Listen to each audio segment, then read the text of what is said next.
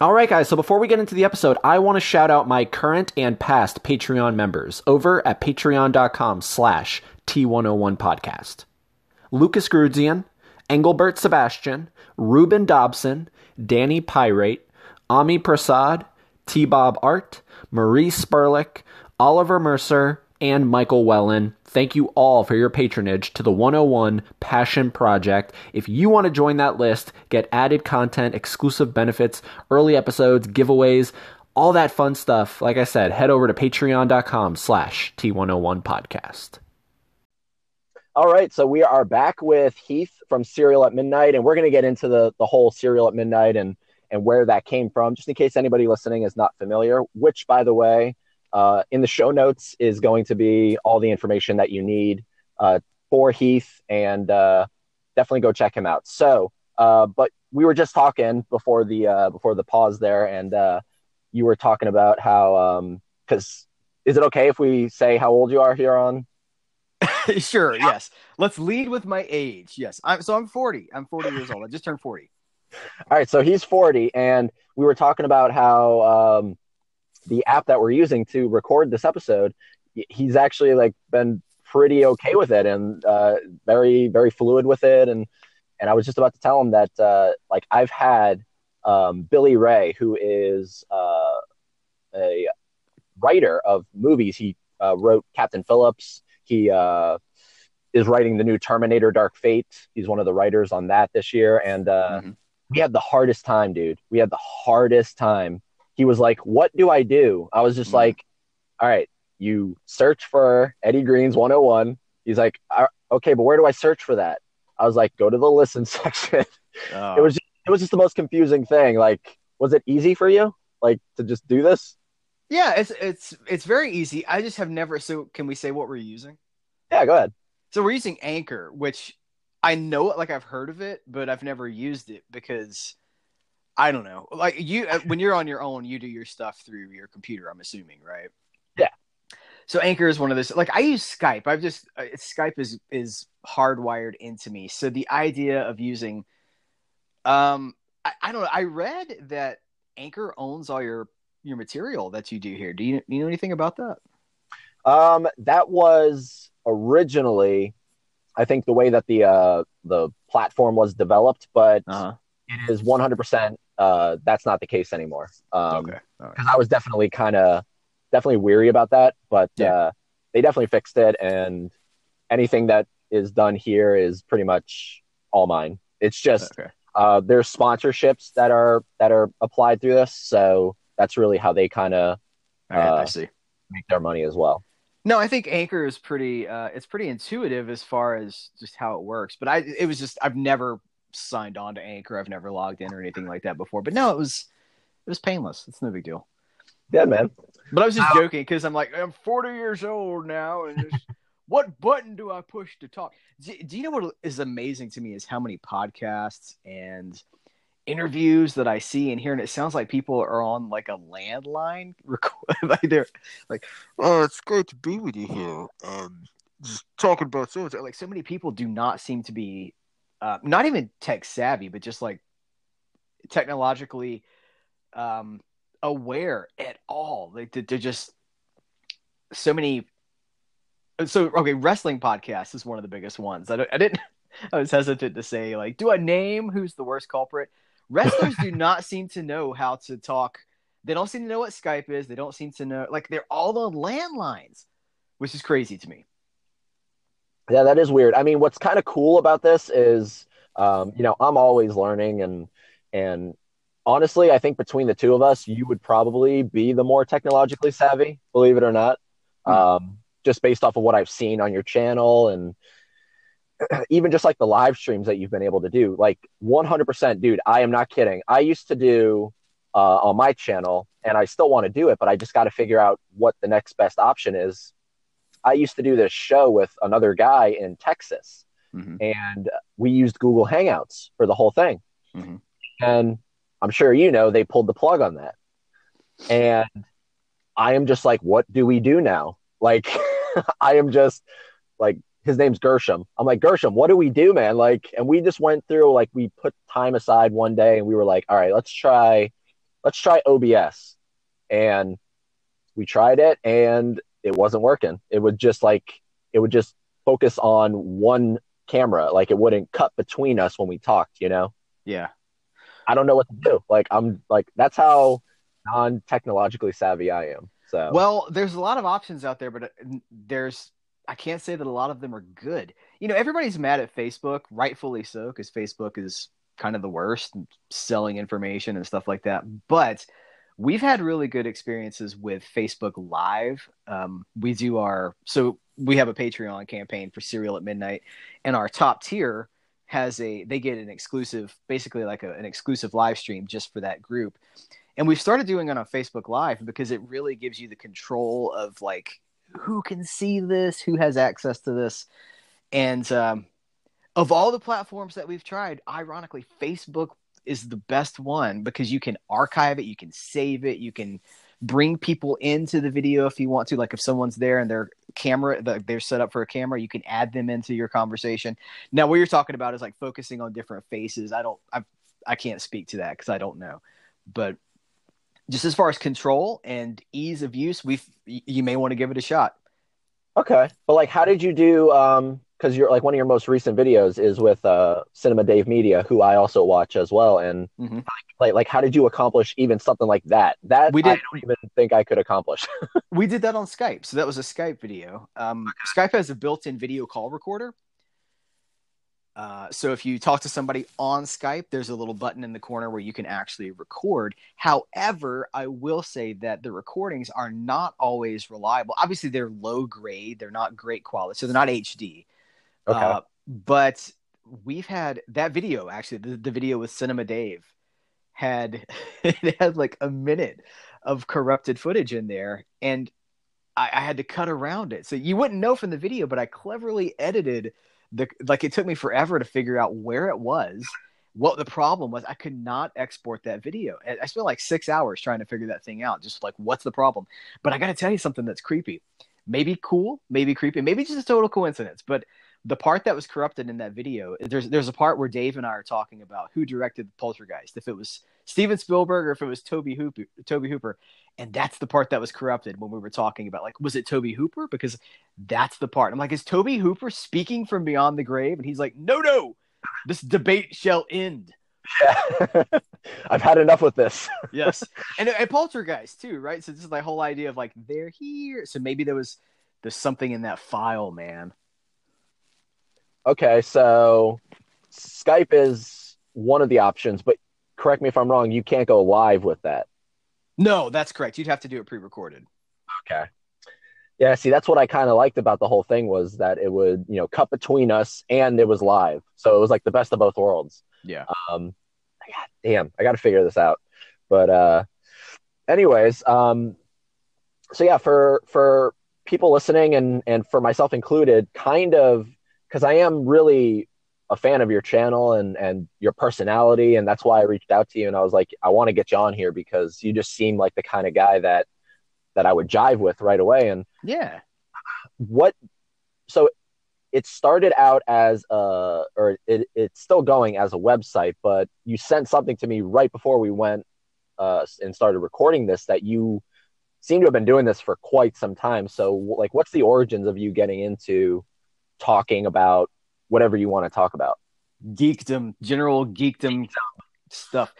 So in 2006, I started podcasting uh, on Friends Podcasts. And um, so I have a friend, uh, the comic book savant, James, uh, is a long time podcaster. He's been podcasting for 13 years as of this recording and okay. I would do guest spots on his podcast, and we talk about comics. Back in the mid 2000s, that was really the rise of the podcast. When it first, it was the voice of the people, and there was no Joe Rogan. There, like, there was nobody making money off of this stuff. It was just like a punk rock, kind of a pirate radio kind of a thing.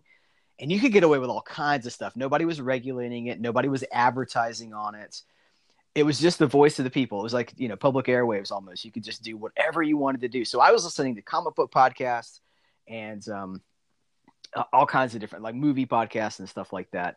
And I started dipping my toe into it. By 2007, I had my own, I was co hosting a podcast that I had created with uh, a guy called Michael, not not that Michael Myers, a different Mike Myers, but he's still. so the podcast was actually called Geek Brunch. We did it for about three years together. Uh, it's still going. He's there in the 300s in their episodes, but um, I stepped away from that. Like I was going through some really serious personal stuff, and I just kind of was burned out on the whole scene. I've been doing it for like three years, and just between real life and um, just like we were we were primarily a comic book podcast, and comics had uh, like comics were flaming out at the time. It was getting more and more expensive. So I I stepped back, I stepped away, and I kind of went underground for like three or four years. I disconnected all social media. I like canceled Facebook. I canceled everything that I was on, and I just kind of went underground. And then uh, I came back, like to, let's see, 2013, I think it was. Um, there's a wonderful website called fthismovie.net. It is a movie website. Uh, movie love for movie lovers is their tagline, and I they kind of brought me out of the um, the isolation that I kind of put myself in, that burnout. They kind of just like I, I, discovered this. They were a podcast, a website. Um, it's founded by Chicago film critic Patrick Bromley, and he talked about movies in a way that wasn't pretentious and I just really appreciated that. And so I kind of um, a fan of what they were doing. And then he was like, "You have a really interesting voice," because I would comment on their videos and stuff like their uh, their podcasts and their articles. He's like, "You have a really interesting voice. Would you ever be interested in writing for us?" And I was like, "Absolutely." So I wrote for them for five years. Um, I still consider myself a part of the F this movie family. I did. Uh, I, I, wrote over 250 um, articles. I've I've been multiple episodes of the podcast over the years. They are um, brothers, brothers and sisters. Actually, there's that just keeps growing. So I did that for five years, and then during that, I, I just kind of like you know I want to talk more about because they were f this movie. And I was like, but I want to talk about all the stuff that I also love, like comics and like music and vinyl and like you know I'm kind of retro themed, and so uh, all the stuff that I love, all my passions. I was like, I want a place to put all these passions and all these uh, different interests. And it, I, I came up with the idea for Cereal at Midnight. And I was like, well, what's the best place for Cereal at Midnight? And I was like, well, it can be a YouTube channel, it can be a website. I can write longer form or more uh, esoteric things at the website, and then I can what the things that I think will have the most interest mainstream. I can put those on a YouTube channel, and it's been about two and a half years. I guess we're coming up on three years in the winter, um, but it's building, con- continually building, and it just grows and grows. And I'm so proud of it, to be honest with you. It's it's really um, gone beyond my wildest dreams. For you know, it started out I'd write something about uh, this cool movie or this cool location, and you to get like 10, 10 views or something like that. But now there's a genuine community, and it's just it's so um, that's just it's it's it's wonderful. It's such a it's such a blessing. So that's the origin story. That's the origin story. And now, so, uh, do you spend more time kind of like where do you put more of your time? Is it definitely towards the YouTube channel or is it more kind of evenly balanced between the website and the channel? It really just depends week to week what's happening. Um, some weeks are more focused on the YouTube channel, but like this week, um, I'm going to say more focus. It, it really it's it's 50 50. We've put up so this week alone, as we're recording this, um, we have put up uh, a review for the the miniseries on Blu-ray from Warner Archive, a review of uh, the Skull, an old Peter Cushing Amicus movie. We've got a video that went up um, earlier this week, and then there's another video hitting later this week. So it's about 50 50. I try to do at least one written piece, but some some weeks the goal is content every day. If it's not on the YouTube channel, it's at uh, cereal at midnight.com. So it, it is a balance. And sometimes it also just depends on my day job because I am cramming all this stuff into my free time wherever I can find it.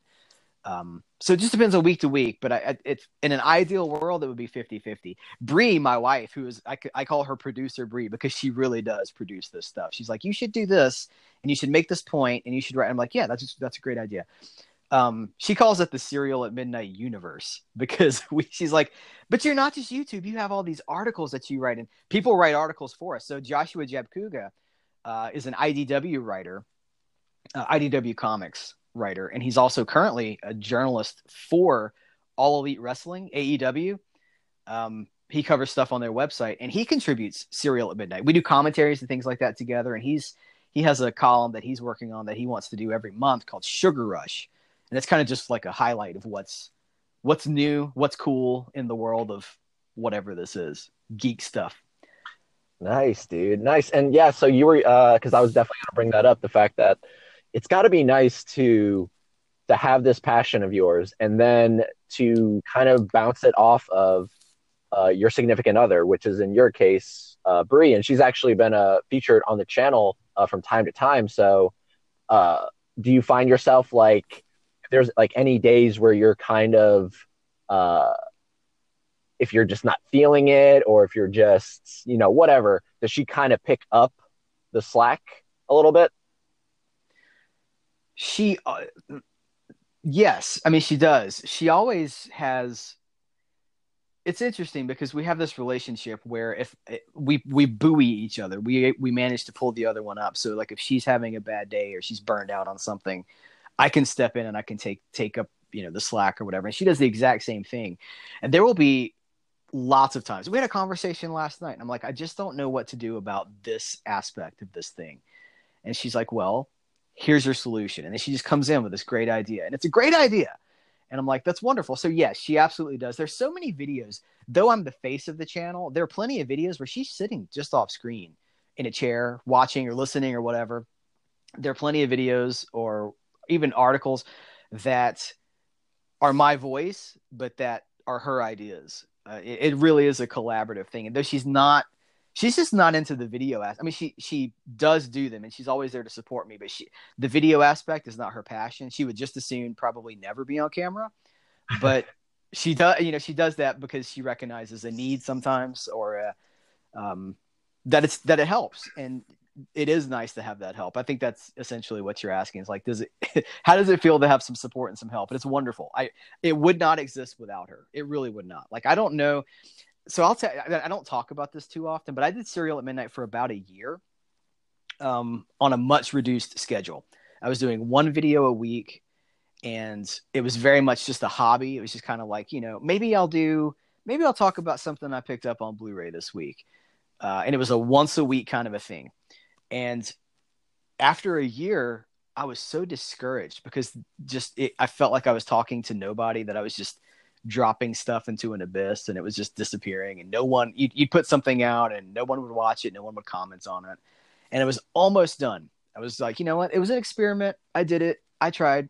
You know now i can walk away and just say you know it was worth it. It was worth a shot and she was like no you need to give this more time and you need to put more effort into it if you want this to be a thing you need to go harder and so i was like okay we'll give it a shot so i doubled you know like i actually at one point i had I, am doing like three videos a week some weeks. Some weeks I'm doing four videos a week. So, but I, the point is, she was like, go harder, put more into it, and see what comes out of it. And that was the key. And as soon as I started doing that, you know, we're not like we don't have like a hundred thousand subscribers or anything like that.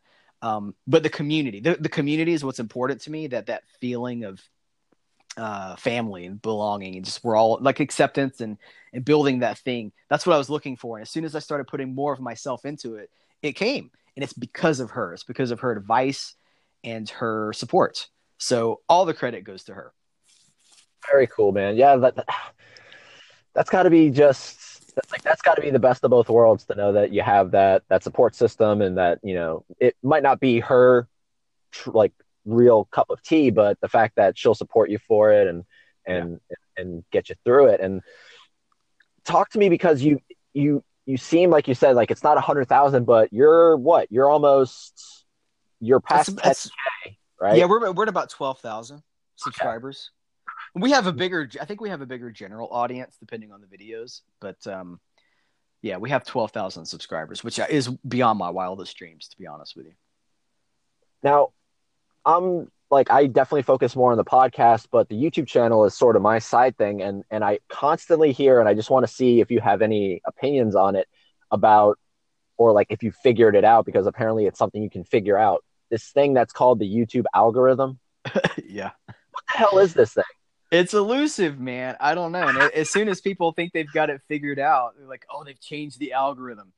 The algorithm is spoken of like like celestial forces or something like like it's like the stars aligning in the sky. I don't know. I I think that I I do I can tell you that I think that my advice for um I first of all I should say I don't think I'm in the YouTube algorithm. I think that where we've gotten we've gotten just by being approachable and excited. Like we we try to bring enthusiasm and excitement to our content. And i think that's probably the key. But like you see people that put up a youtube video of something like um i don't know whatever. It goes viral and they have like 500000 subscribers or something like that. We that's not us. And that's i, I it, it probably never will be and i'm fine with that because i feel like that's not that's that's short term success. I'd rather have the community like i was talking about. So I, I would say what I've learned is post regularly. Try to post at the same time. Post your videos at the same time every every video. I do think YouTube likes daily content, but I mean, who can do that? You, that's maybe that's the goal to build build toward. But I think that they don't want. So it used to be that YouTube wanted clicks, and now I think YouTube wants watch time. So if you were going for like a one minute video of somebody getting hit in the nuts with a baseball bat or something like that, like that used to get clicks. Now they want continued watch time. So like if you've got an hour video, I guess it stands just as much of a chance as you know what I mean? Like it's really weird. But but yeah, so it, my my advice is I guess just post often, post regularly and go for a sustained you want to keep your audience. That's what it is. You want to keep them. You can you can look in the analytics and see, oh, I'm losing them at two minutes in or something like that. Um, so yeah, that's the algorithm, huh? I you know I don't think that's the algorithm, but that's just my understanding of of they want you to watch for as long as you can. Yeah, because I mean, like seriously, like I'll just be I'll just be watching stuff and I just keep hearing it dropped and I'm just like I have no idea. Like I I think I even googled it and I still didn't not, like understand what it was. I was like is it this like is it like is it the matrix? Like is that what we're trying to to figure out here because yeah. I can't figure this out for the life of me. So I think it has something to do like I'm guessing, we're all just guessing. But I think that the algorithm has something to do with the amount of clicks that you're getting plus the amount of watch the, the watch time length from those clicks plus the carryover to other videos on your channel like how many of those are transitioning into other videos um, plus engagements like thumbs ups or thumbs here's the thing thumbs ups versus thumbs up i'm sorry thumbs up versus thumbs down i don't think that has any effect on i think they're both valid is what i'm trying to say. Like if somebody's thumbsing thumbing down your video, they're helping your video. Um, so anytime I get like a thumbs down, I'm like, thank you, thank you for thank you for engaging because it's an engagement. If they leave a comment, so I think all that goes into the sauce is like, are people watching the video? Are they watching other video? Like, is this leading to another video? And are they engaging with that video? And if all those things are there, you somehow oh, and monetization. That's another thing. Is like if you are monetized on YouTube, YouTube. Now they say not that that doesn't matter, but I I think it does. Like if YouTube's going to promote a monetized video, if they have a choice of you know promoting suggesting a monetized video versus a non-monetized video, I would think that the algorithm would favor something they're going to get paid on. But again, we don't know for sure. It's all just a guess. But that seems to be it. Well, if that's true, then I'm happy because there's a uh, one of my videos.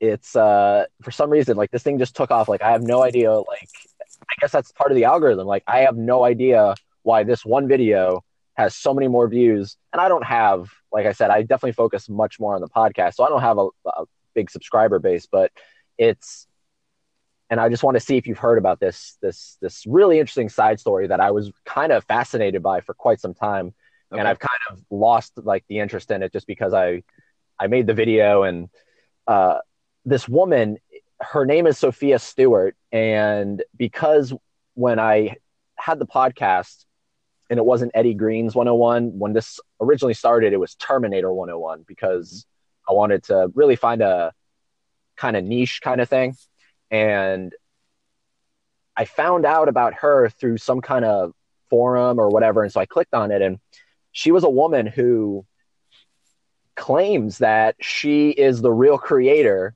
Like she wrote the the scripts for Terminator and The Matrix.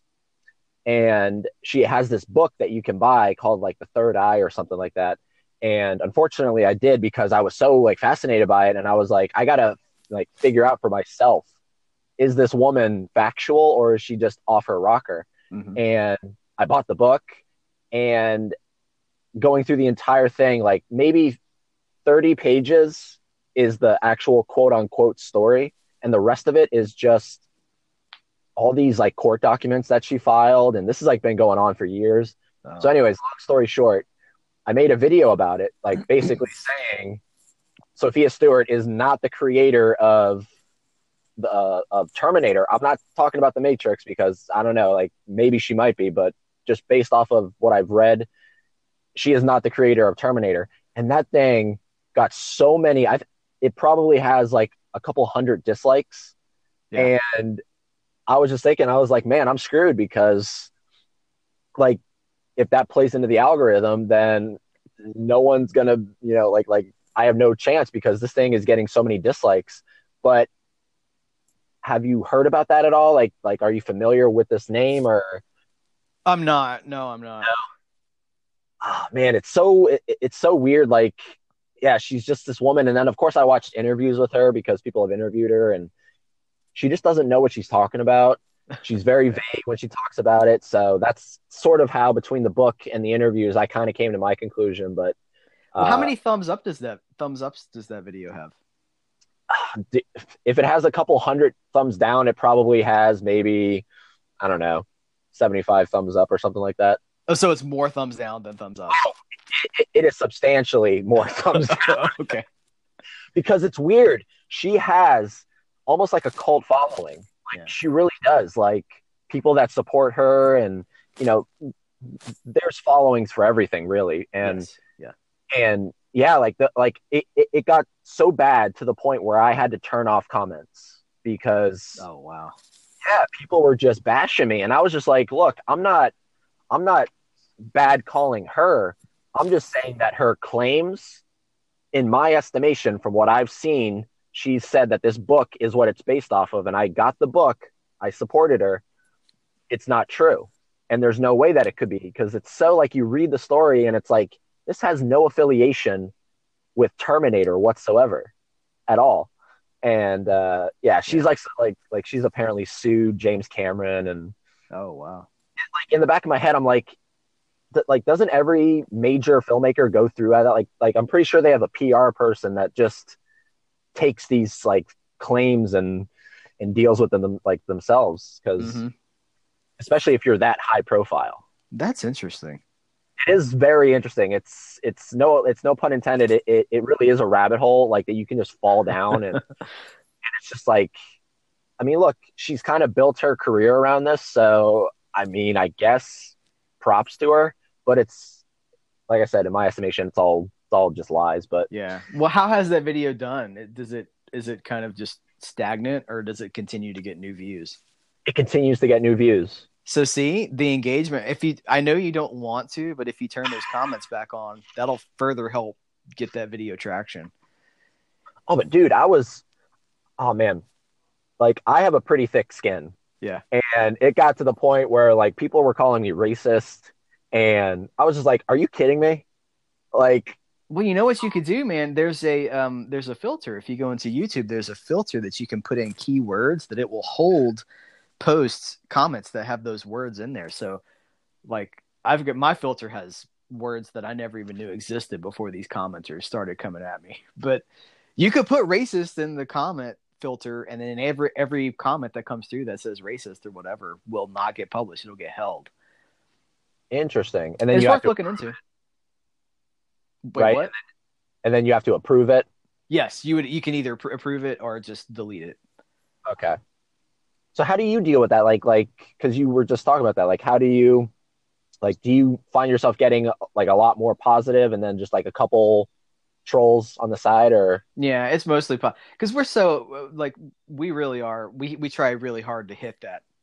Optimistic, positive. Even if we're saying something that's kind of negative or critical, we try to do it in a way that's very um, open and and not like you know we don't ever do like 10 reasons that this is lousy or anything. Like that's just not what we do. We always try to celebrate something or bring our love or passion of something to the to the table. But so so when you put that out there that's usually what you get back is people connect with that. But there are a lot of miserable people out there and they want to make you miserable as well. And some people really seem to respond to positivity positivity and optimism with just outright hate.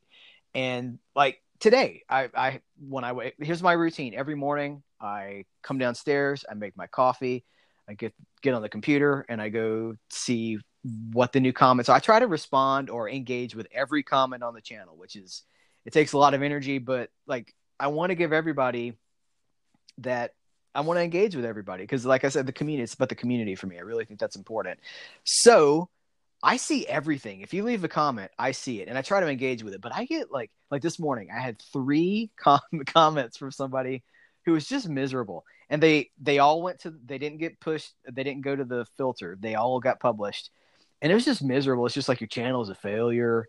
You're a failure. Your hair is stupid. You face it like it's just really. It doesn't bother me because look, it, it just doesn't bother me. But um, I delete it. I mean, I'm not going to leave that up there because they just want to be seen. And if that's your goal and you're only bringing hatred and negativity, I don't have time for that. So I delete it.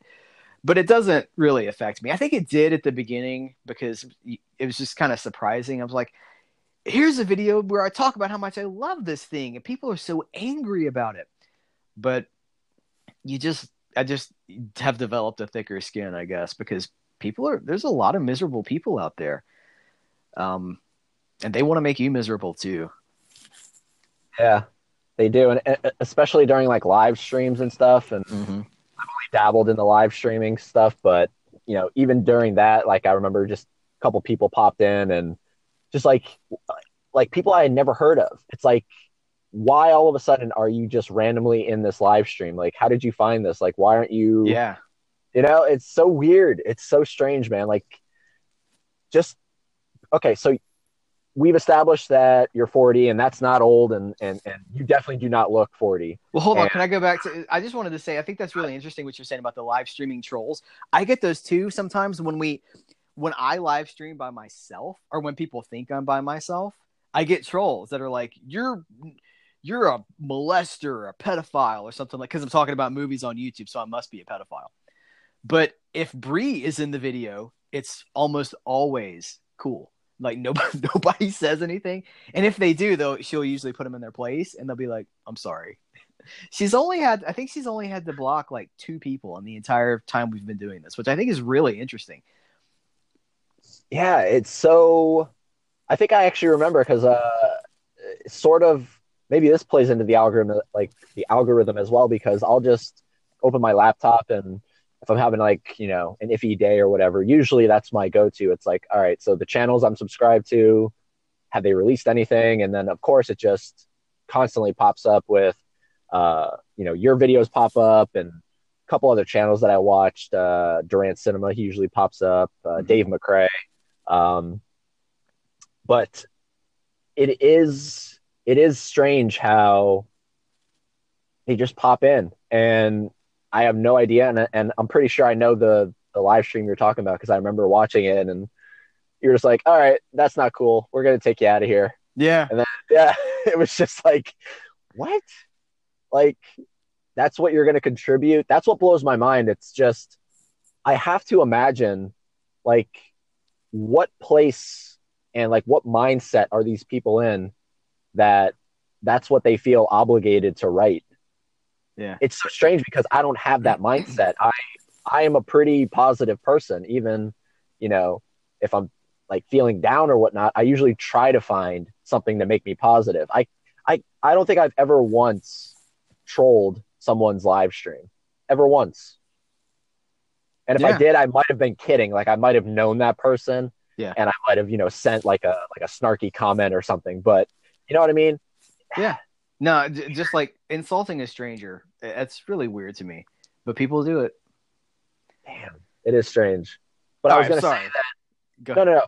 I was just going to say that, you know, being born in 79 and, and, and really kind of seeing the, the evolution of, cause I mean, talk about being prime age for all this stuff. Like you were like, it, it's probably fresh in your mind. Like you, you kind of saw the entire growth of it.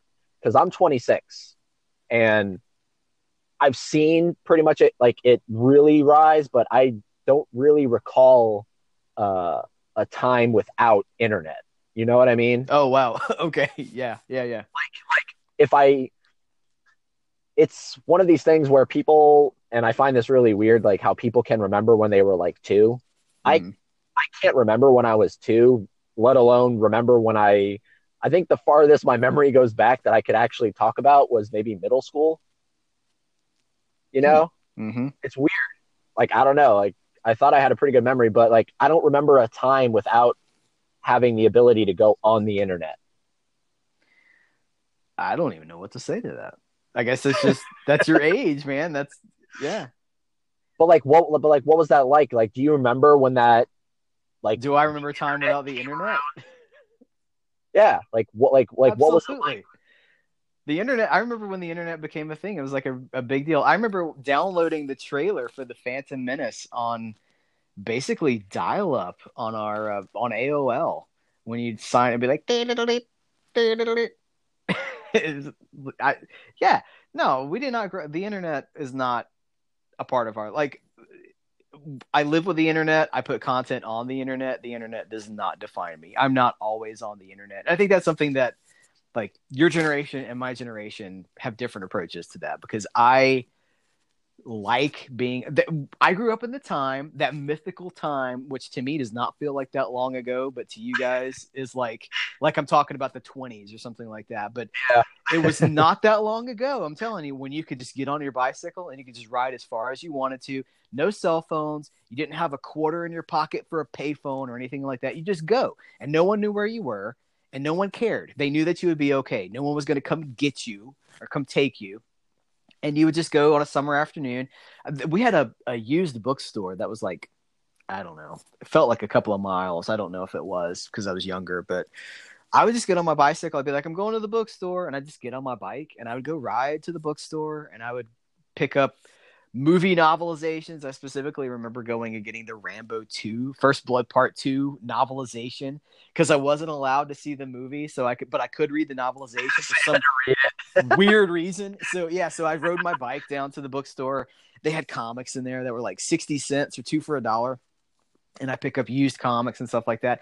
And then when I was done, I just casually make my way back. I'd stop and talk to friends that lived in the neighborhood. Nobody knew where I was, and nobody was really concerned. And I understand like like now I'm like my daughter is that age and like we have you know like we're f- tracking her on her phone.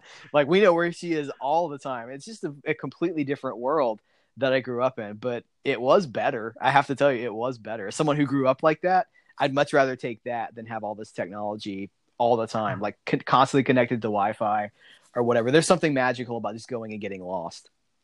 Yeah, that's what I was getting at. It's just like that you're of that age where you were able to experience that and then transition into what we are today and Yeah. like as a culture and like we're recording this using the internet. We're we're we're we're, we're using a cell phone. Like like you know what i mean? It's sure. it's bizarre. And like you said it wasn't that long ago. Like you said uh, payphone and that instantly got me thinking like i don't ever remember using a payphone but my er, like when i when i hear payphone tell me if you think this way as well. I just think of this movie called phone booth. Have you seen the, that movie? The colin the colin uh, colin farrell? Yeah yeah yeah. Yeah like yeah i saw that in the theater. I love that movie, dude. I love that movie so much. But like that movie is even kind of centered around how like this is the last phone booth in New York City. Like, like cell phones have That's right. overtaken everything, and it's so funny to me. But yeah, it's it's crazy. And now you said your daughter, dude. Like like where do we progress from here? Like where 30 years from now we're gonna look back on here and we're gonna be like these were the golden days. You know what I mean? Maybe. Maybe so. I don't know. I actually wonder if there's a backlash coming because we've become so dependent on technology. Look, technology is a wonderful thing. I'm not like uh, going off the grid or anything like that. I put I put content on the internet. Like I understand the the appeal and the the use of technology, but I do feel like maybe it's gotten a little bit too. Um, I mean, look, when we've got social media and like kids are killing themselves because of cyberbullying and things like that, I don't know. Maybe it's gotten too much power. So I know there's a movement that I see uh, where people are kind of pulling back away from it a little bit. They're kind of turning off. Um, if we can find a balance, I think it's going to be fine. I how like how can it get much bigger than this? We're already connected to Wi-Fi all the time. We have cars that drive themselves. Um, I, I don't know what is what is what is the future going to hold. You know, they're making another Matrix movie. I'm like, well, how? What is what's the technology that they'll be commenting on in that movie? Because you know, in the in the Matrix, which apparently this lady that you're talking about came up with the story for.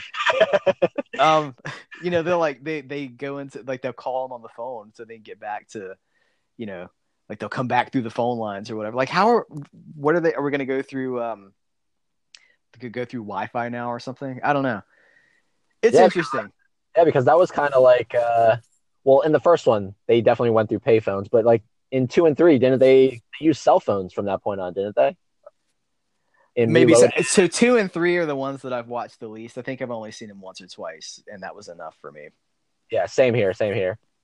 It is interesting, but I mean, that's like the same thing. It's they have the like because I'm obviously very much hyped for the new Terminator, and Mhm. it's just I've avoided all trailers. I've avoided everything. I'm not pulling another Genisys. I don't want stuff spoiled for me, and but I but I honestly wonder. Like I do know. I don't know if you've been following it, but like I do know that you know like the main antagonist is essentially a Terminator that can split into two and kind of function as two Terminators. And I got to thinking, I was like, okay, that's a cool concept, but it's still just another variation of the T1000.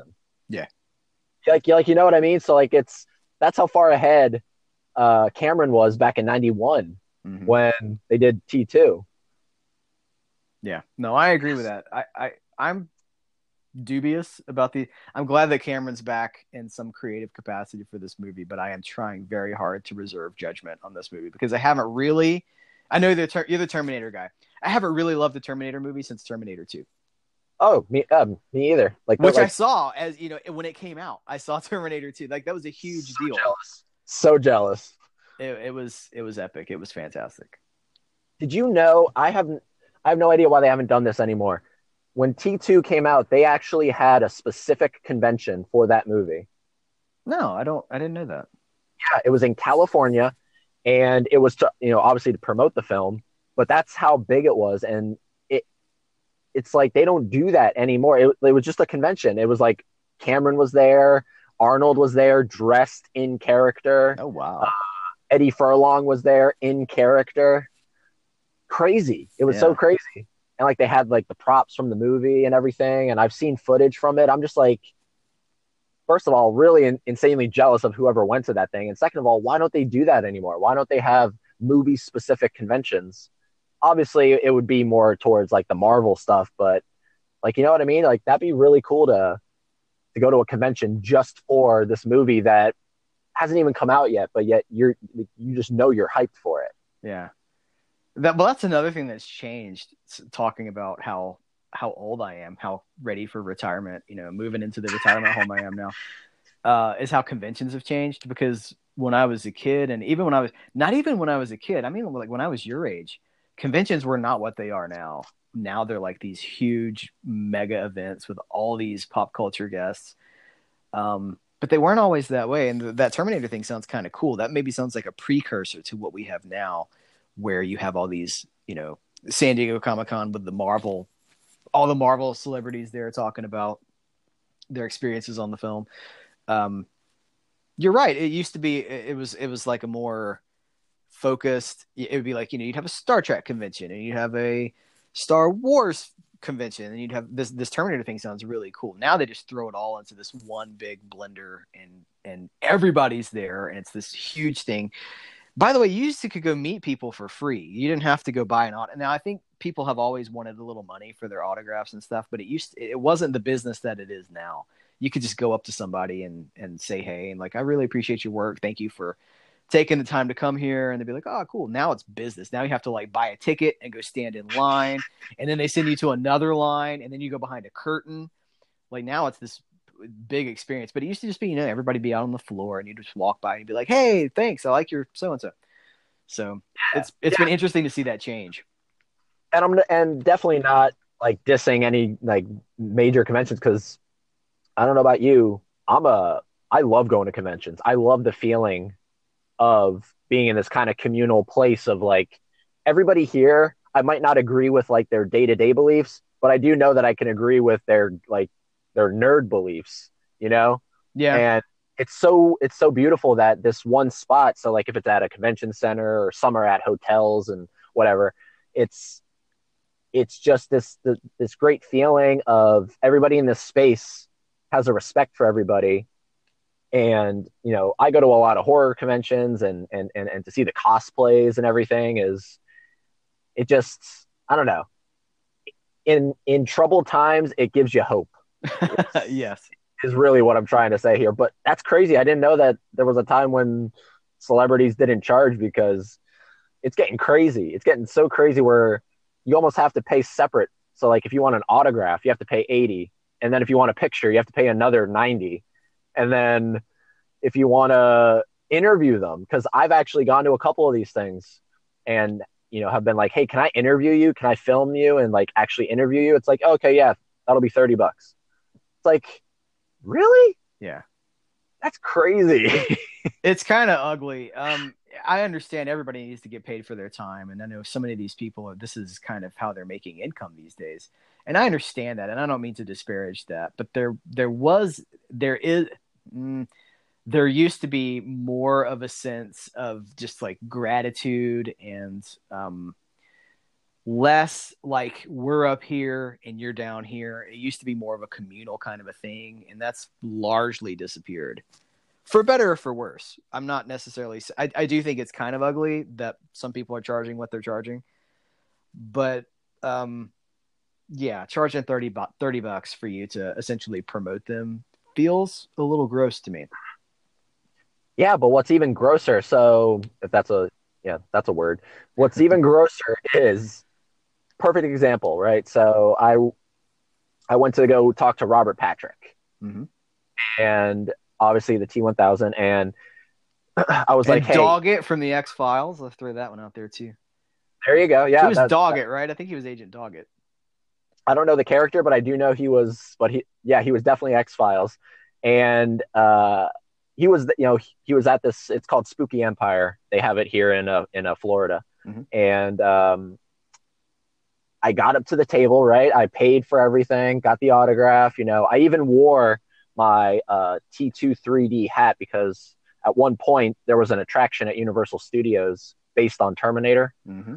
and uh, he was in it. And I started asking him because I like to ask questions that they don't normally get asked because I feel like they get asked a lot about, you know, Yeah. what was it like filming Terminator 2? It's like, all right, Right. Yeah. I've told you a thousand times. How was it working with Arnold Schwarzenegger?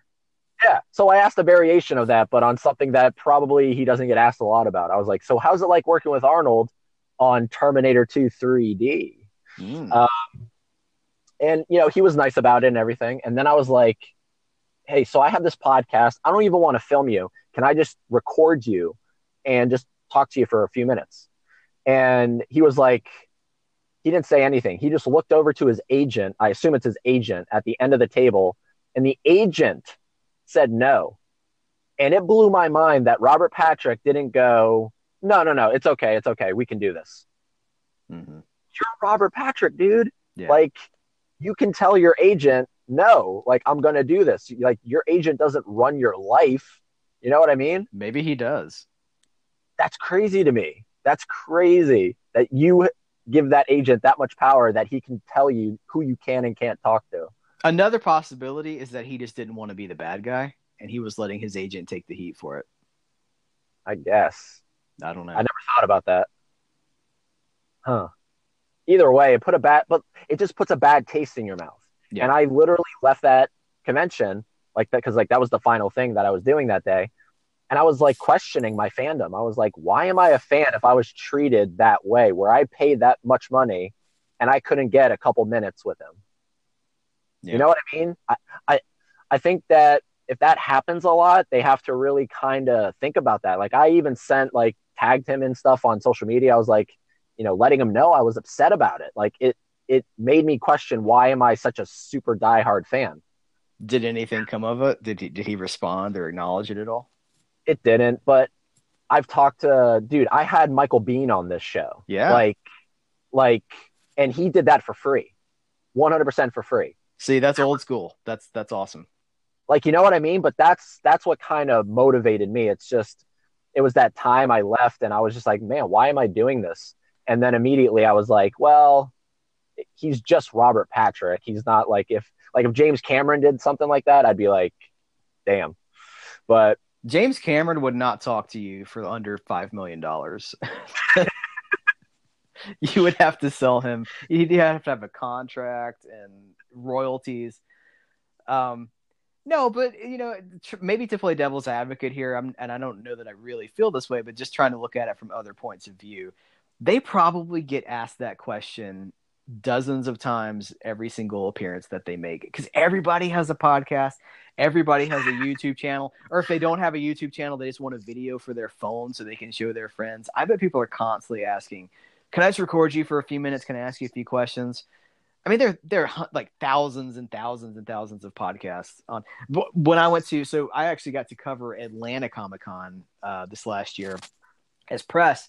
And so uh, like we're sitting there and the guy comes out the like the the panel moderator comes out. He's like before we even get started ask your questions but do not ask if somebody will appear on your podcast or your youtube channel. Be respectful. So they already know that's probably so prominent uh, probably one of the first. Now you legitimately do have a podcast and a youtube channel and you've talked to a lot of these people and this is your focus but they probably get asked for people that have like five subscribers or something and they maybe they just have learned in time that it's don't do it because they're always doing it. I don't know. maybe, man. Like how many conventions? Like like cuz so where uh sorry, I forget where you're located. I'm in Alabama. So how many like is Alabama uh, like a big convention spot? No, not really. I mean, they have an Alabama Comic Con. They have. I mean, we do have conventions, but they're not on the scale. Like you're in Orlando, right? I am in Orlando, yeah. So you have MegaCon, which is amazing. I've been to MegaCon and I, I had a great time. Now it's been it was years ago, but it was one of the best convention experiences I've ever had. Um, probably 2005, maybe 2006, something like that. But uh, that's a huge convention with like a lot of media celebrities. Alabama has gotten better, but uh, Atlanta is kind of a hub, and then Nashville is another hub. I wouldn't say Alabama is a central location for any of this stuff. We do have like I think like Ric Flair came to the Alabama Comic Convention this year. Um, so it's not, you know, like you know Marvel actors or anything like that, but um, you have to travel a little bit.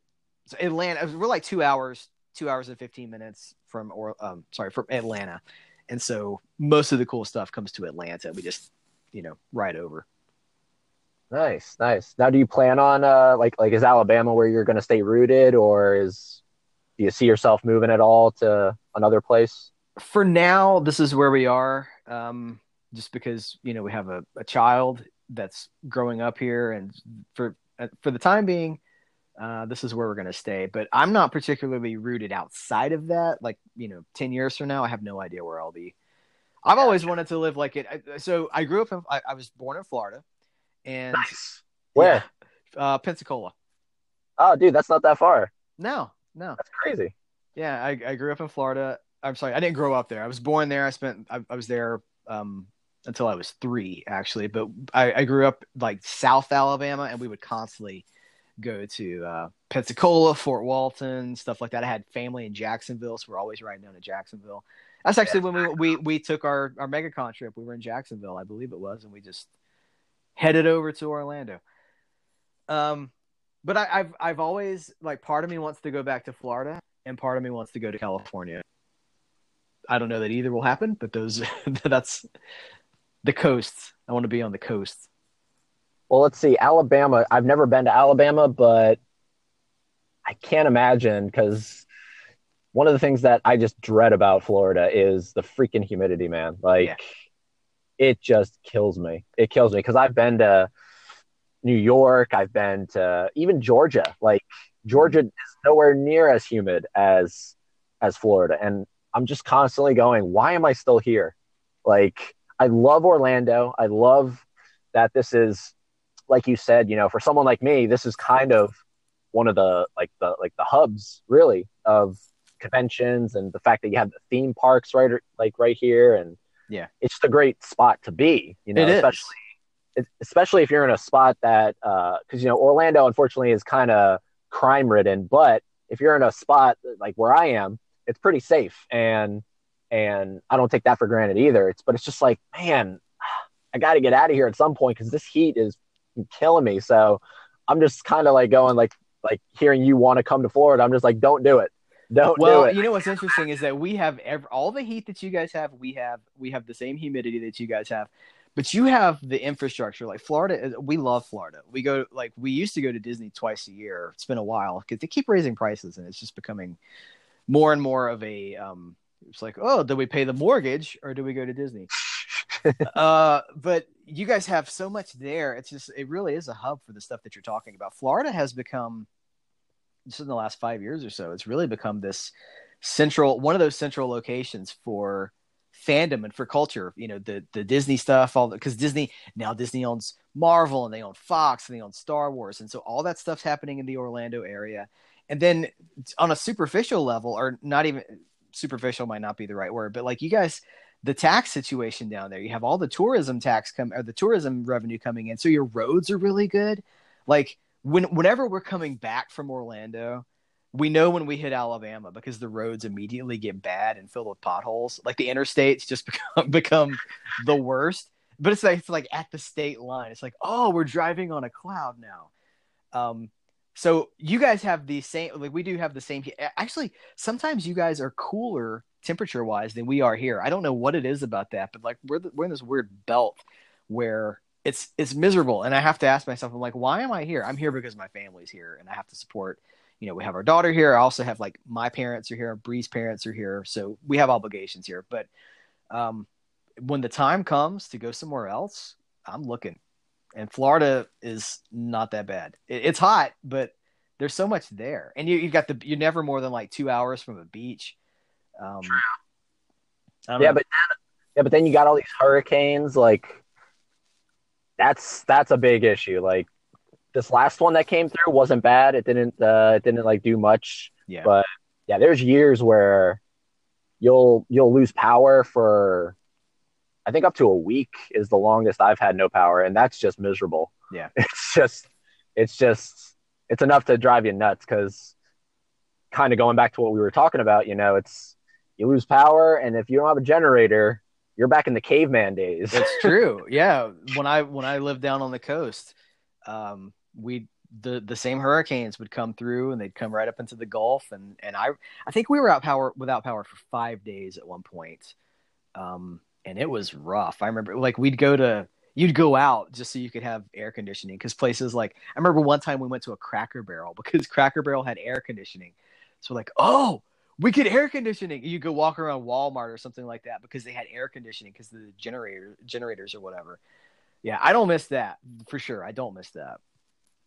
nice yeah well in cracker barrel you can go to the uh what the uh they have that little store that you can kind of walk around and yeah, check out check stuff out in and check out the greatest uh country hits on cd that's right. Pick up a sarsaparilla. Get the best of uh, Johnny Cash's gospel songs on CD. Yeah, Yeah. And, and some Reba McEntire. yeah and pick up a slinky and uh, do that That's do, right. uh, do that parrot that like uh do you know what i'm talking about like that parrot that like I do know what you're talking about. Yeah, like yeah like plays it back kids love those things. I think my daughter wanted one, but she never got one. oh bad so like okay so you have a daughter like talking about orlando and the theme parks has she uh has she experienced disney or Oh yeah, she's a huge Disney fan. nice But growing up in our house, she's like an OG Disney fan. She does not like the remakes. we like the remakes more than she does. She's very purist about this stuff. Um, she still has not seen Beauty and the the the, the, the quote live action version of Beauty and the Beast because she's a purist for the original. She's like, no, no, they shouldn't have made that, and I'm not going to watch it. Very cool, very cool. But like, so like the movies, but in like as well as like the theme park, has she actually been to? Yeah. Yeah. Nice. She loves Space Mountain, Splash Mountain. I mean, she's been a bunch. Um, the mountains are her favorite. She also is a huge Haunted Mansion fan, uh, as we all are. I think. Like, who doesn't love the Haunted Mansion? True. Uh, Not the movie. that's yeah, that's true. Although, you know what, I have to confess, Sorry. I do have a little bit of a soft spot for that for that movie. I, I I recognize critically that it's not a great movie, but there's something about it that I do find kind of charming. Yeah. I know. I know. Guilty pleasure. Yes. It's a guilty pleasure, but I feel no guilt about it whatsoever. It's like, yeah, I like it. What are some of your? I know we're kind of just kind of all over the place here, but like it just kind of hits me. I'm just like, Yeah. Like, what are some of your uh, favorite guilty pleasures? Again, guilty pleasure implies that you you're not like you're a little embarrassed about it or you reckon like I don't do that. Like if I like it, I like it. So I I'm trying to think movies that are conventionally bad that I like. Uh hmm. See if you have any that I uh, that I've seen or haven't seen. I don't know, man. Can you name some? Name some movies that are con- conventionally considered. Like I heard a list the other day, and it was like Raiders of the Lost Ark. No, no, it was Indiana. Jo- Sorry, it was Indiana Jones and the Temple of Doom as a guilty pleasure. I was like, that's not a guilty pleasure. That's a legitimately good movie. Seriously, if anything, just- Kingdom, Kingdom of the Crystal Skull should be on there. Okay, I'll take. I like that one. I I have defended that movie. Um, Okay. Yeah, that's a good. That's one that I would say I like. Dude, I'm uh, because I'm actually going through this guy's body of work right now. Uh, have you seen Kung Pow? I did see Kung Pow. Yeah, I saw you doing a video about Steve Oedekerk, right? Yes. Yeah. Uh, I saw it. I don't remember it. I watched it when it was new. Like I checked it out on DVD when it had just come out, and I don't. That I've only seen it the one time. Uh, dude, it's that would definitely be considered. It's it's definitely like a cult classic now. Okay. Uh, but yeah, that that- is definitely something that I think is. I think it has like a 13 percent on Rotten Tomatoes. oh, that's not fair. Yeah, and like I don't know, like for like for whatever that's worth, I I always say that now. It's just like whatever this is worth, this is what it has on Rotten Tomatoes. I know people don't really care about that much, and rightfully so. Is that Uh, true? People don't really care about Rotten Tomatoes anymore. In the circles I talk to, yeah, That's uh, that's good. Okay. It's just sort of like, so what if it has a a 59 percent? It's that means nothing to me, and it's just like, thank you, seriously. And if anything, don't focus so much on the critic for whatever reason. Stay away from that critic. Look at the audience score. Yeah. because that audience score usually really is what's really reflective of it. So, like, perfect example Kung Pow, 13% from critics based on like 25 reviews. So, that, I mean, that's not, that's not a really good number of reviews, first of all. But you look at the audience score, it has like a 79. But so that's now it's been a while again since like I saw that movie when it was what it's like 15 years ago, right? That was like early to mid 2000s. 2002. Yeah. Wow. Okay. Yeah, time flies, man. um, he d- wrote and directed that, right? And he stars in it. Yeah. Like, that's basically his Citizen Kane. Yeah, and he like he made the movie he wanted to make. It's not like it got away from him, and it's like a, um, oh, what's that movie that everybody talks about now? It's like so cool to talk about the, the, Tommy. Oh, you know the the movie. What is it? Yes, The Room. That's a movie that you can tell was not what the guy thought it was, but Kung Pow is exactly the movie that Steve Oedekerk thought he was making. He made the movie he wanted to make. He achieved it, and it was never intended to be like an Oscar-nominated film. He just wanted to do something fun that captured his sensibilities. So I think it's great that you're going to celebrate stuff like that because, um, yeah, this is like a guy just being silly. And uh, did you ever? Who was the guy behind the bat, th- the thumb movies? That's him. That's him. Okay, that's what he Oedekerk, yeah. does, right? Like he's just he's just goofy. He's just having fun. I think that's really cool. Dude, that's so weird that you brought that up because first of all, I thought that that is like so niche. Like I thought that was a niche of a niche. Like I think it is, but that, that you even know about that because later today, because he just he just announced like this is his like most recent project and has to be over five years. This uh, December, he's releasing to kind of coincide with the new Star Wars. He's releasing his second Thumb Wars uh, thing called The Rise of Sky Skipper, and uh, and uh, I went on the IMDb page, and it only has one person listed in the cast, and her name is Jenny Tran. And I got in contact with her, and later today, she's coming on the podcast. Oh, wonderful! And, yeah, just because it kind of coincides with this whole um covering his stuff, and Yeah. she, and she's been cast in it, so I'm definitely gonna kind of pick her brain about you know what's it like working with Steve Oedekerk because I think he also did Ace Ventura too. Yes. I, I honestly think this guy's great. like Yeah. again, he doesn't aim for anything other than I just want to make a movie that people hopefully find funny. Yeah. He's just trying to have fun. Yeah, there, there's nothing wrong with that. No, there's not. But that's what I love about your channel because you also kind of do the stuff that you wouldn't see normally covered. And that's really what kind of draws me to your channel the fact that you'll cut like like you'll talk about Scooby Doo. Who else talks about Scooby Doo? Apparently, a lot of people are talking about it on the internet because they're outraged. Scooby Doo and the Return to Zombie Island has triggered so many people. I had no idea, but so many people. It's it's like it's honestly like the Last Jedi all over again. People are just like, this movie ruined my childhood. I don't Wow. mean to. I don't mean to belittle anybody. It's just it's been a really interesting experience to see. Like, like it's Scooby Doo. It's a cartoon about a talking dog. like, how upsetting can it actually be? But it it what we grew up with is sacred to us, and I, I understand that. And we tend to attach ourselves to these things, and they give us some identity. That's one of the things that I've kind of learned as an aging geek is that all these things that I grew up with that I love, like Ghostbusters and uh, Star Wars, is another one. They they're currently in this cycle of just like like Hollywood is just cranking out sequels and remakes in any recognizable name that they can find. And I understand, I, I get it, but I've had to kind of separate myself from those things bringing me identity. Like I used to be the Star Wars guy for years. I was the Star Wars guy. If anybody had any questions about Star Wars or they like, have you read that novel? I'll be like, yeah, I have. Is it any good? I'd be like, it's okay. It's got this, this, this. Like I was the Star Wars guy. Now in the the era of Disney Star Wars, I've kind of had to detach myself a little bit from that because I have to like I like some of what Disney's done.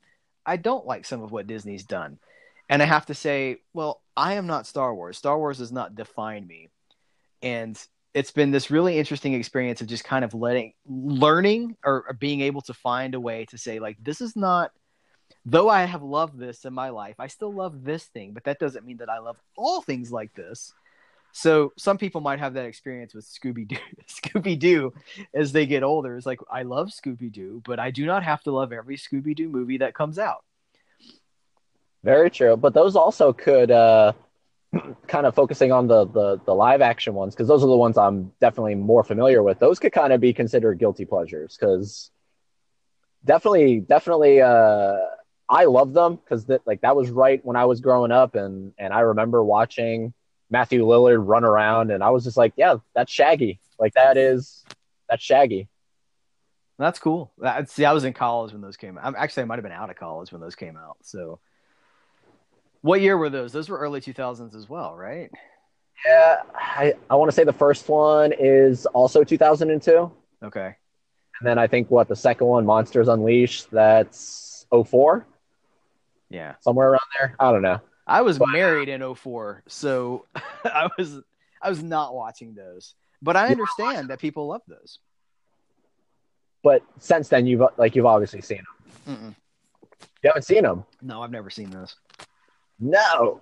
Oh, but you're the Scooby Doo guy. So we'll see. That's the thing. Like I'm, I like old Scooby Doo. I like Scooby Doo. Where are you? I like the cartoons. I'm a big Hanna Barbera fan. It's interesting that we can all have these different touchstones for these things, uh, and that's happening with Star Wars now. There are people who loved the original. Like I'm an original trilogy guy, And then there are people that grew up during the prequel era and they love the prequels. And now there are people who are growing up with these sequel movies and that's going to be their Star Wars. Same thing seems to be for Scooby Doo is like because it's such a perpetually continue like it's always going. They're always putting out new content. There are people like you who identify those movies as being the core base of Scooby Doo. I do not. I think that the Hanna Barbera series was that's that's my Scooby Doo. Um, not that I like. I need to see those movies, especially knowing James Gunn was involved in them. Um, I need to see them. Yeah, he he. I want to say he wrote them. Huh. I'm gonna go to IMDb while we're talking just to double check. I didn't know that. We're talking about the Matthew Lillard, uh, Sarah Michelle Gellar. Freddie Prinze Jr. Yeah, yeah, yeah. Okay, let's see. Yeah. Yeah, James Gunn wrote the screenplay. Get out of here. Wow. That's like, see, that's the stuff I love where it's just like, I would never in a million years have associated those two names together. Right, and he had came. uh, He he was from. Um, hold on, let me look at the second one. Yeah, he wrote the second one too. Yep. So he wrote both of those. Uh, but he'd come out of the the Troma film system doing work for Lloyd Kaufman at the time, and for him to go to Scooby Doo was kind of like, uh, I know because because Troma is like the super low budget, very punk rock company that does, um, kind of. Kind of transgressive stuff from time to time. I mean, they're the people behind the Toxic Avenger, and uh, so he was in that system making these very subversive, very low budget, kind of dirty, gritty. Not the gritty's not the word, just kind of dirty. I, I don't know. Words are failing me. And then he goes and makes Scooby Doo. He writes Scooby Doo, and it was kind of like his big break. And now he's making Guardians of the Galaxy. And then there was that tweet that he got in trouble for Yeah. that Disney fired him for for a brief time.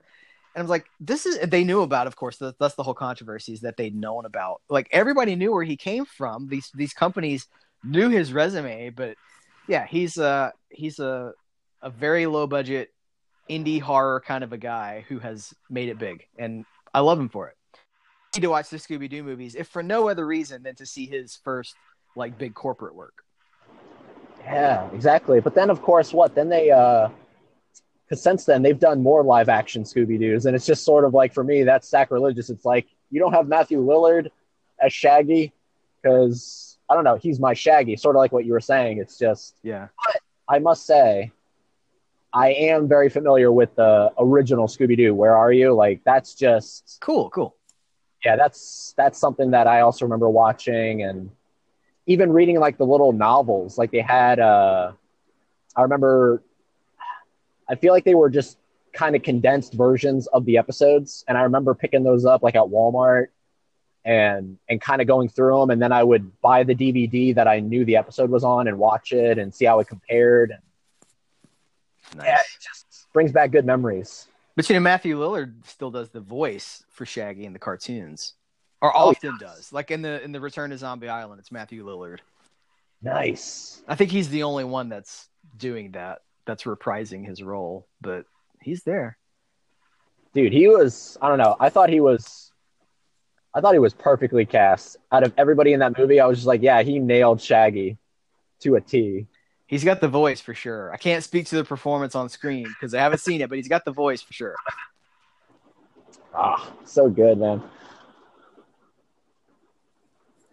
Now, one of the reasons that I hold Scooby Doo so like sacred or that I love it so much is because as a kid I was not allowed to watch that cartoon. So a lot of my adult fandom for that is because it was forbidden fruit. yeah that definitely makes sense i mean sort of like what you were saying about rambo how you were kind of shielded from that as well but you could read the novel Yeah, which is crazy. yeah, Yeah. that is funny to me it might have been a situation where like I didn't ask, I just kind of assumed and did it anyway. I don't remember. It's entirely possible because I was a pretty I, I found my ways to rebel. Like, well, I can't watch the movie, but no one said I can't read the book. Huh. Plus, they don't really do that anymore. That's like that's another thing that's kind of fallen off. Like Novelizations. novelizations. Yeah. Like every once in a while, I'll be in a Barnes and Noble or Books a Million, and I'll come across a movie coming out. Like obviously, like the they'll do the Stephen King stuff, but that's already been out there. Like they'll just put the the poster Right. on the cover. Yeah. yeah, like it like it really is hard to come across like a a novelization of a new movie coming out. Yeah, I I don't wonder know if they do it anymore. I think they I wonder- do on a very small scale. Like I, I bet the new Terminator movie is going to have a novelization, but it used to be for everything, ah. and they'd be based on. Obviously, they were being written before the movie was finished, so they're usually based on like a first draft screenplay or like you know an earlier draft of the screenplay. So there was always stuff that wasn't in the movie. That was really the appeal of them uh, at the time, before you know, obviously before DVD and stuff like that, if you got the novelization, it was like seeing deleted scenes because you'd be like, this isn't in the movie. There's like a whole sequence here that isn't in the movie. And it's because it was from an earlier screenplay. Very true. Yeah, that is very true. But then, of course, you'll get those ones that literally are the movie, and then I think that's a big reason why. I don't know. I'm just speaking from like personal experience. I remember reading a couple of those and going halfway through, "Why am I reading this? I already know the movie. Yeah. like I know where this is going." Yeah. That might be a Reason why? It's just uh, it's kind of like a predictable thing. It's like the movie's already out, so why read the novelization? Like I bet you, once that movie comes out, those things see a drop in sales. Oh, yeah. They, they, that's why they come out before the movie comes out. So they capitalize on like the hype. Oh yeah. Because I'm sure you're right. After the movie comes out, there's no point, especially now, in the in the day in the day and age that we live in, where stuff's on DVD or digital or whatever. Like three three months after, sometimes less than that, but just like weeks after the theatrical debut of something, you can just go buy it and watch it wherever and however you want to. But it wasn't always that way. And thank you for reminding me about that because that's definitely something I wanted to make a point to touch on with you. Is Okay. sort of similar to me. Like we're definitely physical media guys. Ah, Uh, I like I'm a big, big, big believer in you know don't ever get rid of it. It's it's a beauty. It it, it makes life worth living. And you know the second it's all digital, it's just a big chunk of me is gonna because it's, it's like obviously blockbuster going away. That was a that was a big thing for me because I do remember being able to go into a blockbuster and walk around and yeah. check it out. But when they went away, I was like, okay, that's fine, that's fine. I still got my I still got my stores that sell it. So like there was a sort of similar to GameStop. There was a place called Movie Stop Yeah. and you could walk in and it was just shelf upon shelf of Blu-rays, DVDs, 4K. At, like they had a little selection right around here Mhm. and it was heaven. And then that went out of business. And it's just like I'm getting to like I, I'm getting so nervous because I just know it's it's it's coming. It's inevitable. But what do you think about that? Like how long do you see physical media being around for still? I see it being around for a long time. Really? Yeah, I'm not a doomsayer for this sort of thing. I think as long as there is a market, because look, money drives everything. Sales are what drives things. I think we're moving into a period where less people are interested in owning a disc because it's not convenient for them. But that doesn't mean that the discs are going to go away. I think we're just transitioning into a period where everybody can be served. Digital audiences can have what they want. Physical audiences audiences can have what they want. Listen, the PlayStation 5 was just announced by Sony and it's going to have a 4K optical drive. So, millions, literally millions of people are about to get a new Blu-ray Blu-ray and 4K Blu-ray player. So, and the games are going to be obviously they it will also stream like, you know, PlayStation 4 now. If you want to buy a disc, you can buy a disc. If you want to download it from the PlayStation Store, you can do that. It's whatever works for you. I think we're entering into a world of whatever works works for you. But the idea that physical media is quickly going away and soon will be like relegated to VHS, no, they're not even comparable because VHS was an obsolete medium and it was replaced by something that was more technically superior and that had more um, th- that was just improved upon. And streaming is not an improvement over a disc experience. Um, we, we're moving towards that. And i think maybe one day it might be. We might have like 8k sc- streaming at some point. But i know people and not like people not like the proverbial i know of people. I literally know people that don't get internet at their house because they're too far out away from the city. And so they don't have internet at all let alone high you know like high speed internet they have no internet And that speaks for a lot of people. Millions of people in this country alone do not have access to high speed internet. So we're not there. And I don't think we're even close to being there. Um, and I, I, I recognize doing what we do at Cereal at Midnight, I can see that it's a lot less cool and a lot less accepted to buy physical media. Like we get comments, maybe not daily, but very often. Like you're basically just collecting garbage. You could stream all of those from a service. Like, well, one, I would have to either rip everything or try to buy them all digitally on iTunes or some other similar service. And so much of what I own is not on a streaming service. It's not. Some of what I own is not even on iTunes. It is only on disc. Things go out of print all the time. Sometimes they come back in print, but things are always going in and out of print. So those discs really do have value. They have equity. That's another thing that people maybe don't talk about enough is that your purchases have equity. It's not like you buy a car and you drive it off the lot and you lose $10,000 immediately. Like disc purchases have resale value. You can they're tangible. If you don't like them, you have something you can share, sell, trade, whatever. I don't I just don't think it's going anywhere anytime soon. I think at least 10 years at least. Okay. Well, dude, I hope you're. Uh, I 100% hope you're correct. And yeah, ten, 10 years. Yeah, I mean that definitely. But like in our lifetime, I think at some point it'll be it'll be sort of like what like what happened to vinyl. It'll just become like it'll be really like the labels. That's really what it's going to be. So that's really what I'm more worried about. It's not the fact that physical media is going to go away entirely. It's the fact that I won't be able to get in my car and go to a place close to me and look around and touch the stuff. You know what I mean? That's okay. That's a more real fear. That's that's understandable because that is happening. Um, like Fye, uh, like really, that's I mean Best Buy, uh, stuff like that. Yeah, for me, all most of that stuff's gone. Fye, we had two Fyes here in my town we're in the biggest town in Alabama, and two we had two. They're both out of business. They're both gone. Um, all of our I'm trying to think like Best Buy has obviously condensed seriously, uh, gotten rid of a lot of their media, but I don't know. We'll see. We'll see what happens. I, I do think that things kind of rise and fall. Vinyl never really went away, and there, we always had at least one music shop that still sold vinyl. But yeah, but the thing is, they were selling a lot of used vinyl, and y- you get new albums, but they weren't putting out that many new albums. Like with media, there's 50 to 60 new DVD or Blu-ray releases every week. Most weeks, not every week, but most weeks, there's dozens and dozens of releases. No physical store could ever stock that. They just can't. So all the smaller stuff, the boutique labels like Severin, Vinegar Syndrome, uh, Kino Lorber, you know, all the all the not Warner Brothers, Universal, all the smaller places, those are probably really going to disappear from stores if they haven't already. Like I don't even have a store to go. I don't have a store to go check for that stuff because they've all gone out of business.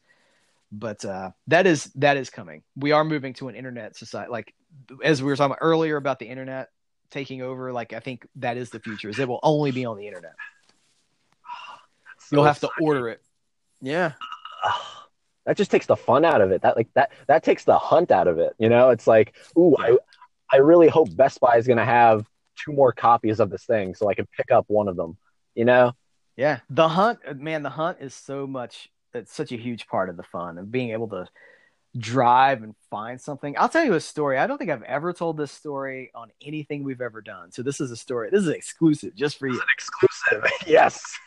um, when I was in high school. This was in the 90s. Uh, there was a video store. I was looking for the Ewok movies. You know the Ewok movies? The uh, the the Ewok. This is the Battle for Endor.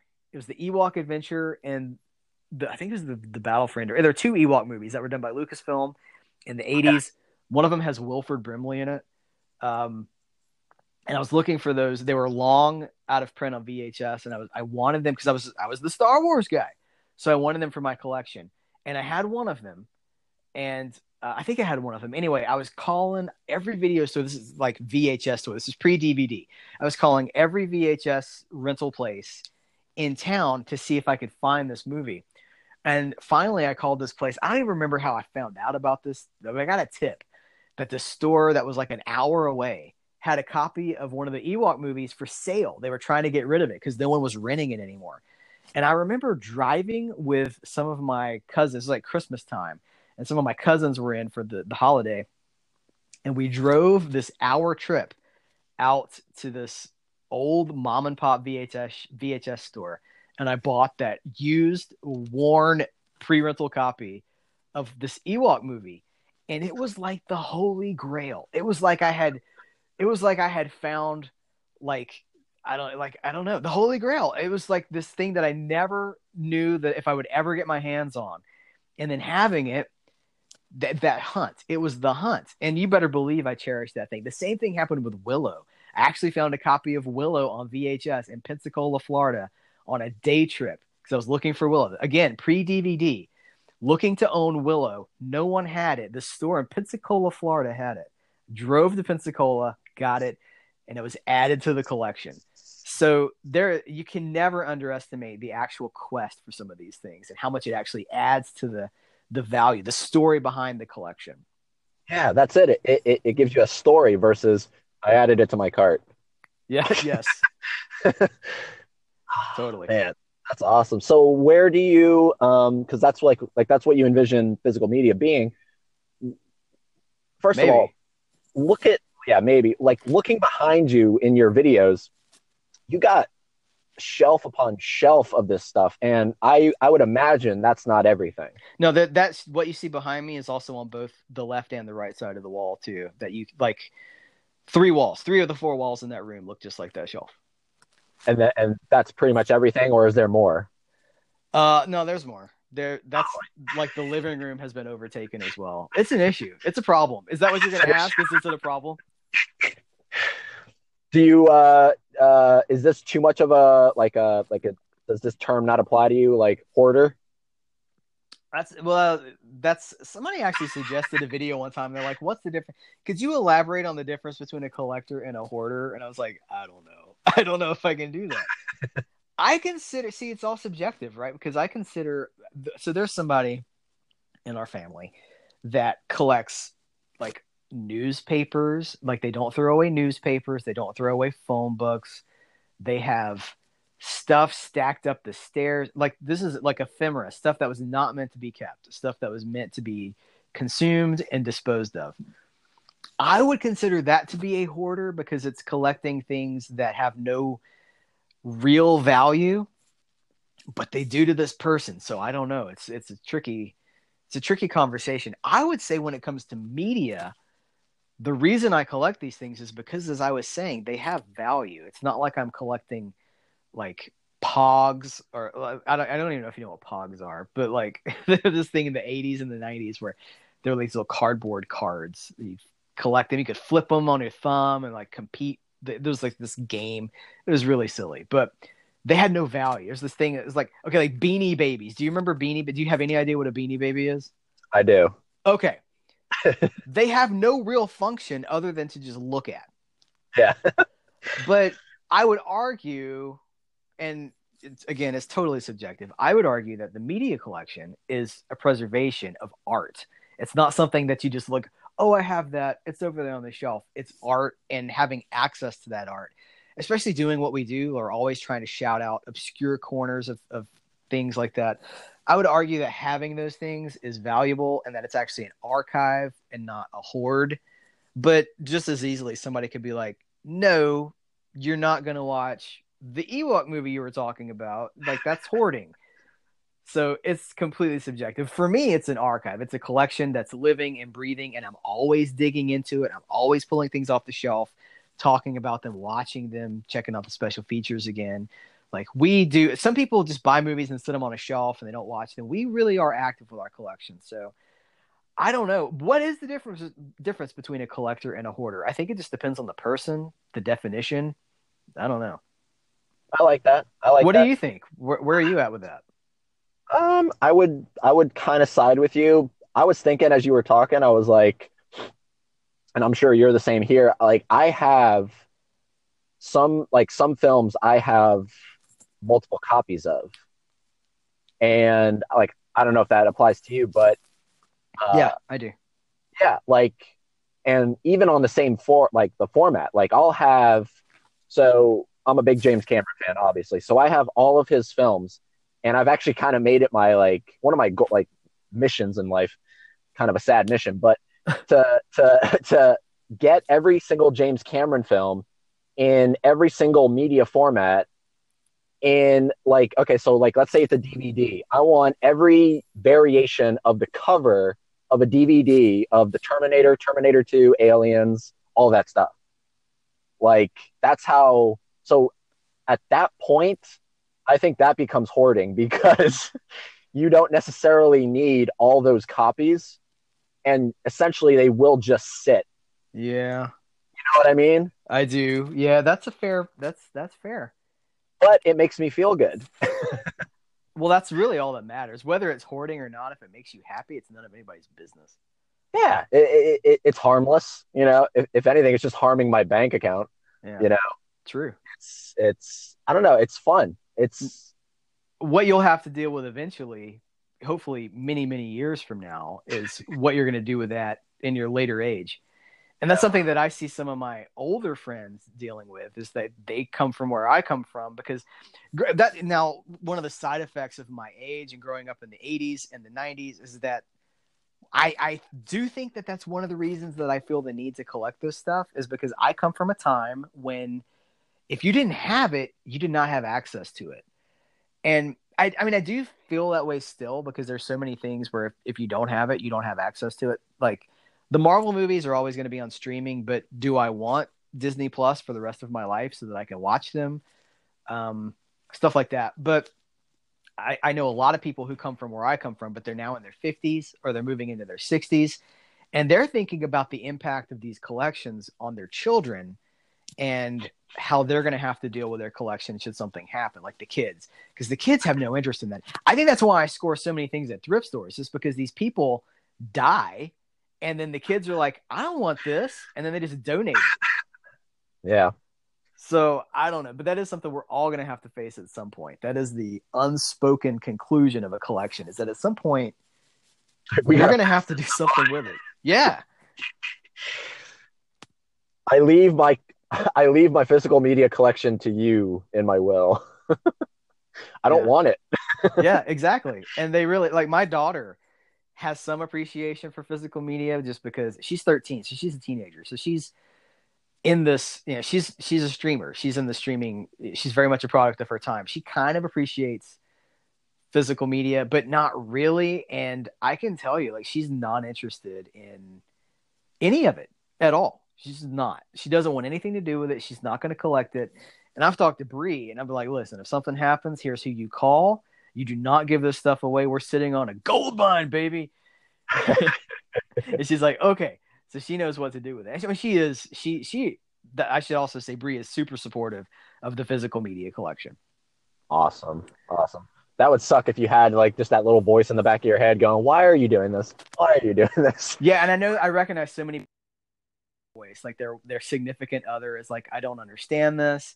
We Yeah. can stream these. We don't have to own these. This is just taking up space. Never once has Bree said anything like that.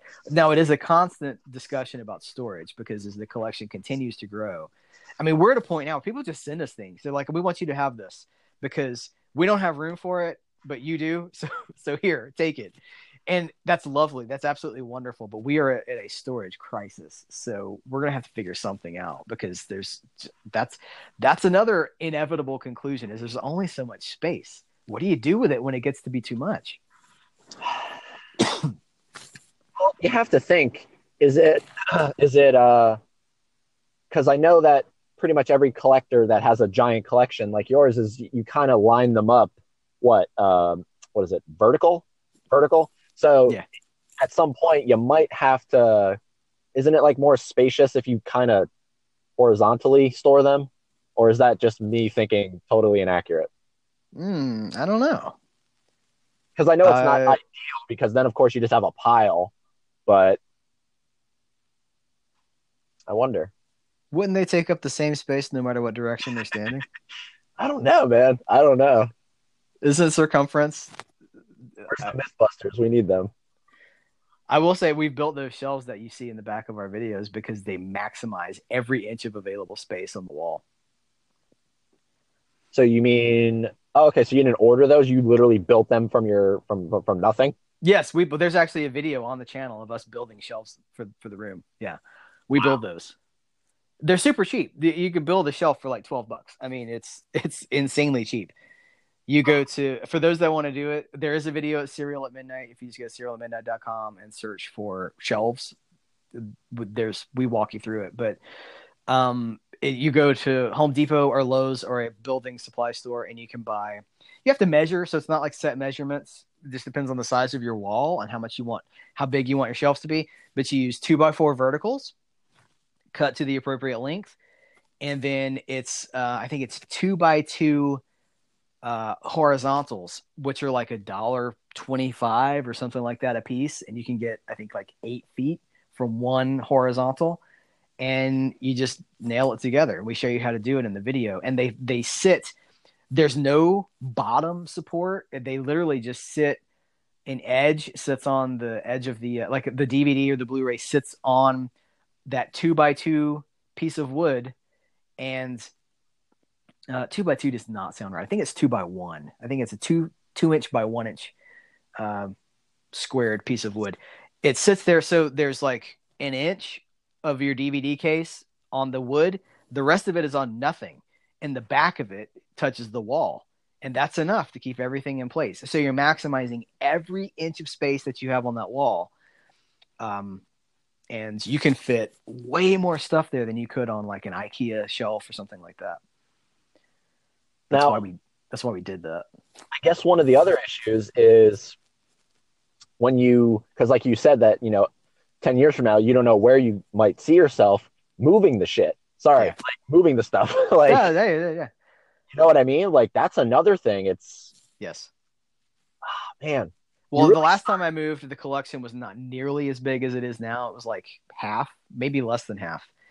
And it was a pain, but it is what it is. I mean, that's it's the price I'm willing to pay. And I will, I'm not going to sell stuff off. Like, I mean, there's so many things in my collection that if I sold, I could never get access to it again. There's a lot of rare stuff in there, just things that are gone, things that I've had for 20 years. I have DVDs that I've had for 20 years. Um, I'll just have to do what I have to do. I'll have to get a U-Haul, or I'll have to. I mean, if it if it came to it, and I was moving out of state or you know, multiple states away, it might take two trips in a U-Haul or something like that. But we're in it. That's just what we're gonna do. We got to do what we got to do. Nice. I like it, man. I like it. we're committed. Dedication. Well, look, dude. I uh, before I let you go, because I know that uh, you got a uh, a busy day ahead of you, but um, I guess the final thing I just wanted to ask, because kind of talking to you now for almost two hours, it's you know I feel real. Uh, I feel really like you know like we've uh, been driving here and everything. And what do you so I feel comfortable asking this. What do you see as your lasting legacy? Like, what do you want at the end of at the end of the journey? Cereal at midnight. What do you want that to represent when people look back on it? Assuming people can look back on it, you know, hopefully YouTube yeah. is around forever. Um, what do you want it to be? Like, I just like asking that question to people. Like, what's your like, what's your legacy? Well, the goal of our channel is really to just spread passion and it's not to get tons of subscribers. It's not to to get sweet ad revenue. The goal of the channel was to sh- to share and spread passion, and to get other people, hopefully, to shed some light on things that make us happy, and get other people to either check those out or to talk about the things that make them happy. So if people, you know, however many years in the future, if YouTube is still around, if those videos are still, around, I have the videos backed up that like I own the videos. They'll I'll put them up on any platform I can. But I would just like people to be happy and to be like, "Oh, this guy has love and and appreciation and wonderful things to say about this." And I would either like to check this out or he inspires me to talk about something that I love. I'm just trying to make things a little bit brighter. I just want to make the world that sounds stupid. Make the world a brighter place. That's not exactly what I'm trying to say, but I do want to just spread a little positivity. That's what I'm trying to do is just spread a little bit of positivity. And if I can do that, if that's any sort of a legacy, if I've made maybe brought a smile to people's face or shined a light on something that might have been off someone's path and they might not have known about it otherwise. That's really all I'm trying to do. Well said, well said. And I and I just not trying to kiss ass or anything. I I, I really do think that you're doing that, man. And oh. and uh, keep it up. You know, obviously, you know, like I don't see you slowing down anytime soon. Like you said, you're you try to do this day to day. So yeah, uh, I might just die. That that's the the possibility is that it's completely flame out and just have like a a massive stroke or something like that. like that. Like what happened? It was lack of sleep. He just collapsed at his keyboard. Uh, well, hopefully it's during a live stream. That way people can at least know. and then the trolls would be there and they'd be like, "Look, he he, he literally died on camera." Ha ha. LOL. ROFL. he had it coming. Yeah. Uh, but no, dude, seriously, thank you for coming on. It's been a pleasure, and uh, definitely we'll stay in touch with you and uh, hope to do another collab very, very soon, man. Absolutely. This was so much fun. Thank you for inviting me. Thank you for having me. This has been an, an absolute blast.